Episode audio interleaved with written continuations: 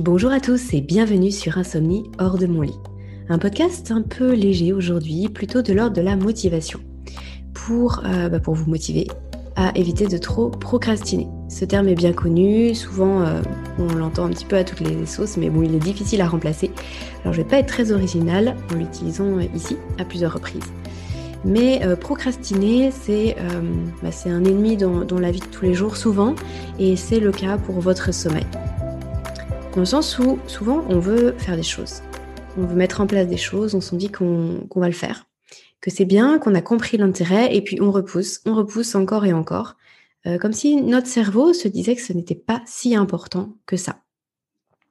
Il y a une autre raison parfois de ne pas faire les choses, bien sûr, c'est si on n'a pas connaissance, euh, si on ne on ne sait pas tout simplement que les choses existent, bien évidemment. Mais là, j'ai envie de vous parler d'une petite expérience que j'ai eue, un petit truc qui va illustrer cela, et qui est l'utilisation d'une bouillotte. Alors, vous devez vous demander pourquoi je parle d'une bouillotte. Tout simplement parce que je connaissais l'existence des bouillottes depuis toujours, comme tout le monde, j'imagine. Voilà, on remplit d'eau une poche très très très chaude et on met au pied du lit. Mais pour moi, ça me faisait vraiment penser à un truc de grand-mère.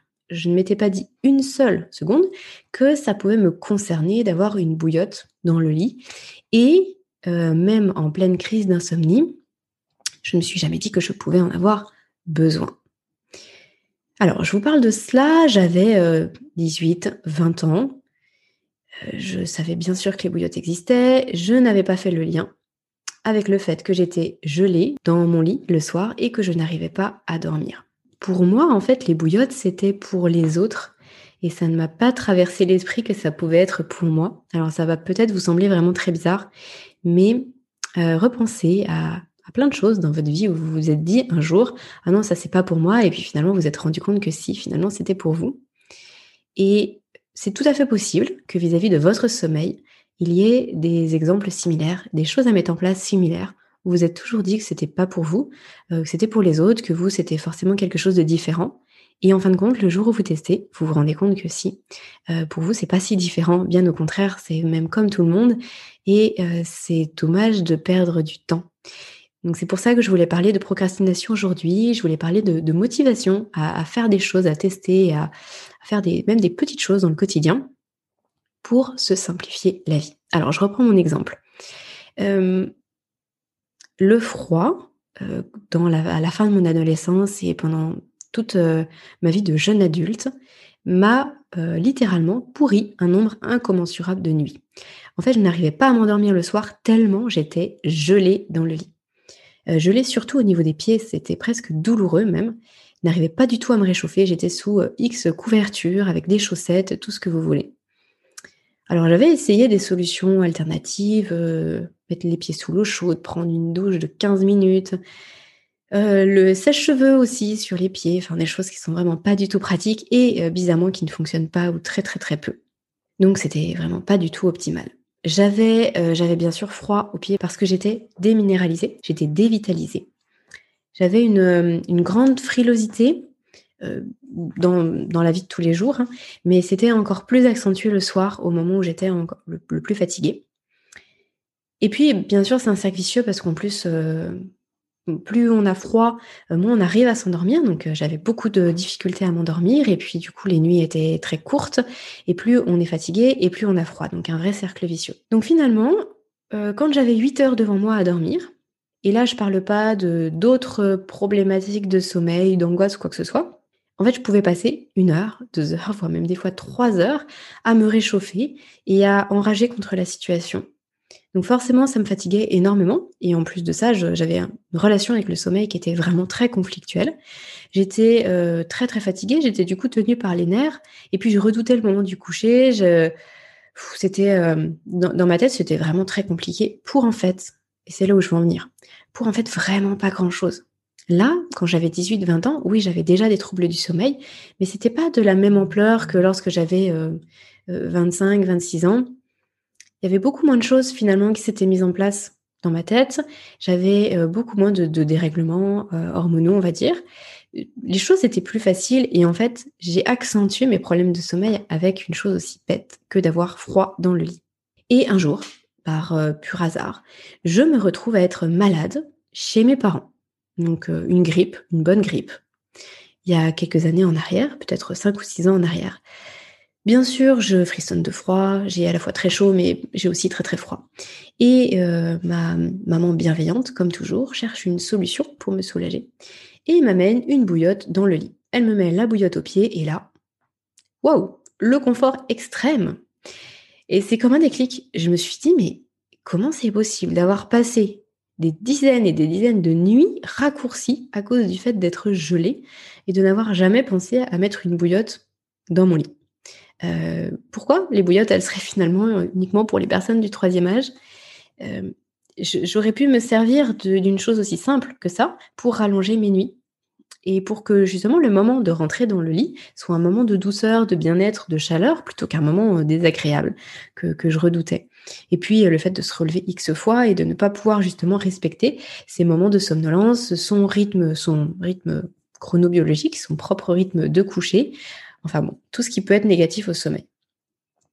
Je voulais vous partager ça, c'est un exemple personnel tout bête, parce que ça peut peut-être résonner en vous pour d'autres choses il y a probablement des choses que des conseils que je vous ai donnés dans les différents épisodes de podcast que vous avez pu écouter sur Insomnie hors de mon lit, où vous vous êtes dit, ouais, non, ça c'est pas pour moi, ou alors oui, si, j'essaierai bien, mais je verrai plus tard, et puis finalement, on procrastine, on procrastine. Ne laissez pas des toutes petites choses du quotidien vous pourrir votre moment du sommeil. Ne procrastinez pas la mise en place de petites solutions qui, euh, sous des apparences simplistes, peuvent radicalement vous changer la vie. Ça peut être prendre une bouillotte, mais ça peut être aussi mettre des boules qui est, ça peut être euh, mettre des rideaux occultants, euh, ça peut être organiser sa chambre différemment, euh, avoir des, volets, oui, des rideaux qui sont plus opaques, des rideaux bien, des volets occultants, pardon, pour ne pas être réveillé par le lampadaire de la rue ou, à 5 heures du matin quand c'est le jour en été. J'avais une cliente comme ça, c'était dans, dans, le même ordre d'idées. Elle me disait que ça faisait plusieurs mois qu'elle était gênée par le fait que le jour rentre chez elle assez tôt et que ça la réveillait. En fait, de par son travail, elle avait des horaires très très décalés et elle était amenée à dormir souvent sur le matin, si par exemple elle était de garde la nuit. Et du coup, elle était réveillée et elle avait du mal en fait. Elle était dans un semi-sommeil, mais c'était pas quelque chose de très profond. Alors je lui ai simplement dit d'investir dans des rideaux occultants. Elle m'a répondu Mais oui, c'est vrai, ça existe, il faudrait que j'essaye. Alors parfois on n'y pense pas, c'est aussi bête que ça. Et puis parfois, on y pense, on se dit, ah, c'est tout bête. Euh, s'il n'y avait que ça, je le saurais. Ce serait trop facile. Euh, comment un aussi petit truc peut changer ma vie? Et en fait, si. Voilà, il y a des choses qui peuvent vraiment aider considérablement. Et puis en plus, c'est plus motivant d'avoir quelque chose de très confortable pour son sommeil. Ça permet de, de faire perdurer une bonne hygiène de sommeil sur le long terme. Parce que comme ça, il n'y a rien qui vous dérange, qui vous gêne dans le, dans la mise en place de ce que vous mettez par ailleurs, c'est-à-dire euh, euh, par exemple au niveau de l'alimentation, au niveau de, votre rituel du coucher. En fait, il y a plein de choses que vous pouvez mettre en place et qui peuvent être un petit peu ruinées, comme si vos efforts pouvaient être ruinés par des choses encore plus simples et plus bêtes. Et c'est ça finalement qui est assez trompeur, c'est que souvent on procrastine pour des choses qui semblent insignifiantes, alors qu'on va prendre à bras le corps les plus gros problèmes. Euh, c'est comme si les jeunes les plus petites, on s'en préoccupait moins, mais du coup elles durent plus longtemps si par exemple, euh, votre voisin, il fait un bruit euh, euh, pas possible nuit après nuit, je sais pas, il met de la musique à fond, ou alors il fait des travaux le, soir à 22h30, ça va être tellement gênant que vous allez aller frapper à sa porte et lui dire, voilà, écoutez, voilà, ça c'est pas ok pour moi. Et en fait, ce sont les toutes petites gênes qu'on considère comme peu importantes qui vont perdurer et dont on ne prend pas soin. Donc voilà, ne procrastinez pas, cherchez des solutions même aux toutes petites choses. Votre sommeil, il vaut tout ça. Votre sommeil, il euh, ne mérite pas d'être raccourci, d'être allégé ou entamé par des choses extérieures. La chambre, c'est vraiment un lieu sacré, c'est le lieu sacré de votre sommeil. Donc cherchez des solutions à toutes les problématiques que vous pouvez rencontrer, même si ça paraît bénin, anodin. Euh, parce que votre sommeil, il sera amélioré de jour en jour. Et plus votre sommeil est amélioré, plus vous gagnez en vitalité pour après aussi traiter d'autres choses qui demandent peut-être un petit peu plus d'énergie. Et dernière petite précision, euh, ça, ça vaut tout ce que je viens de vous dire, même si les outils utilisés ne sont pas une fin en soi. Si je reprends mon exemple de la bouillotte, j'espère bien à l'avenir avoir moins besoin de bouillotte pour m'endormir. Je suis déjà aujourd'hui beaucoup moins frileuse que je l'étais il y a quelques années en arrière. Parce que, plus de vitalité, parce que euh, mon métabolisme change d'année en année au fur et à mesure que je retrouve de l'énergie, que mes nuits sont meilleures.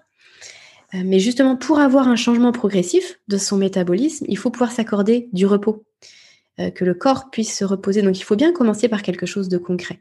Euh, ça ne veut pas dire qu'on va avoir ça à vie, mais ça veut dire que ça va être le petit coup de pouce qui permet de, euh, de mettre le pied dans quelque chose d'autre.